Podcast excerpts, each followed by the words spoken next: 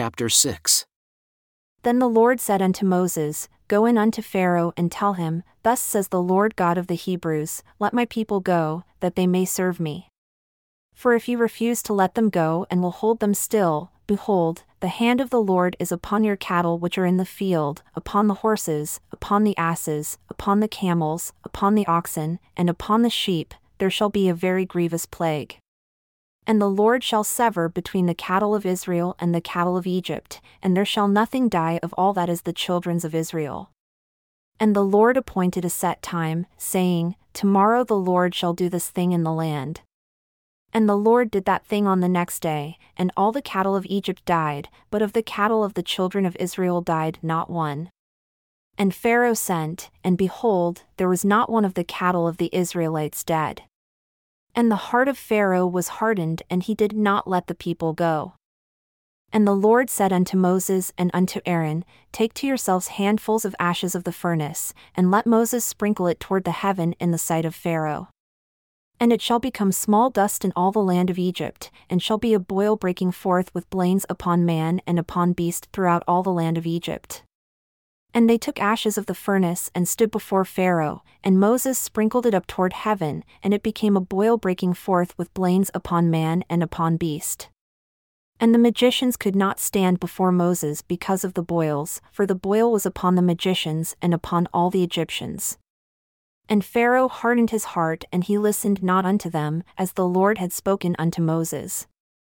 And the Lord said unto Moses, Rise up early in the morning and stand before Pharaoh, and say unto him, Thus says the Lord God of the Hebrews, Let my people go, that they may serve me, for I will at this time send all my plagues upon your heart, and upon your servants, and upon your people, that you may know that there is none like me in all the earth.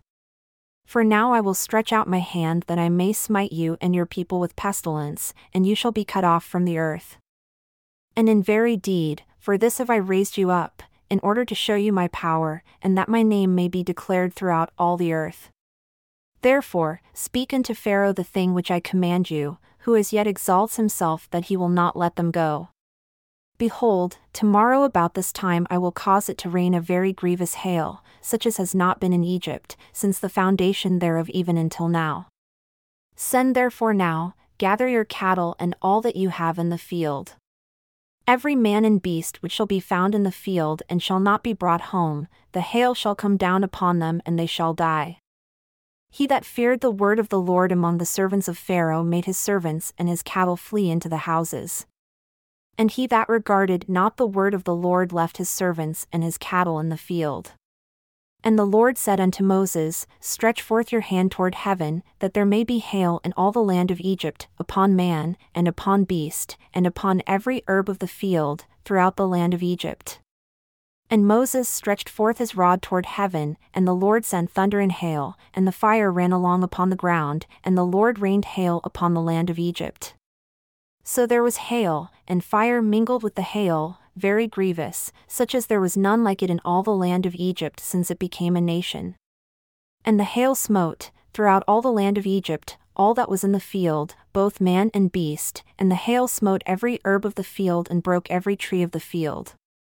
Only in the land of Goshen, where the children of Israel were, was there no hail. And Pharaoh sent and called for Moses and Aaron, and said unto them, I have sinned this time.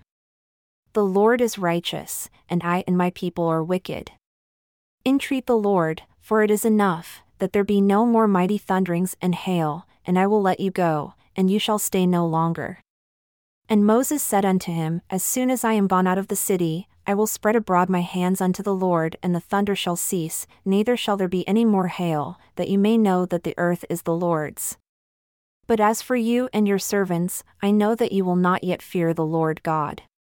And the flax and the barley was smitten, for the barley was in the ear and the flax was in bloom.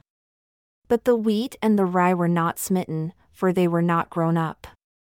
And Moses went out of the city from Pharaoh and spread abroad his hands unto the Lord, and the thunders and hail ceased, and the rain was not poured upon the earth. And when Pharaoh saw that the rain, and the hail, and the thunders were ceased, he sinned yet more and hardened his heart, he and his servants. And the heart of Pharaoh was hardened, neither would he let the children of Israel go, as the Lord had spoken by Moses.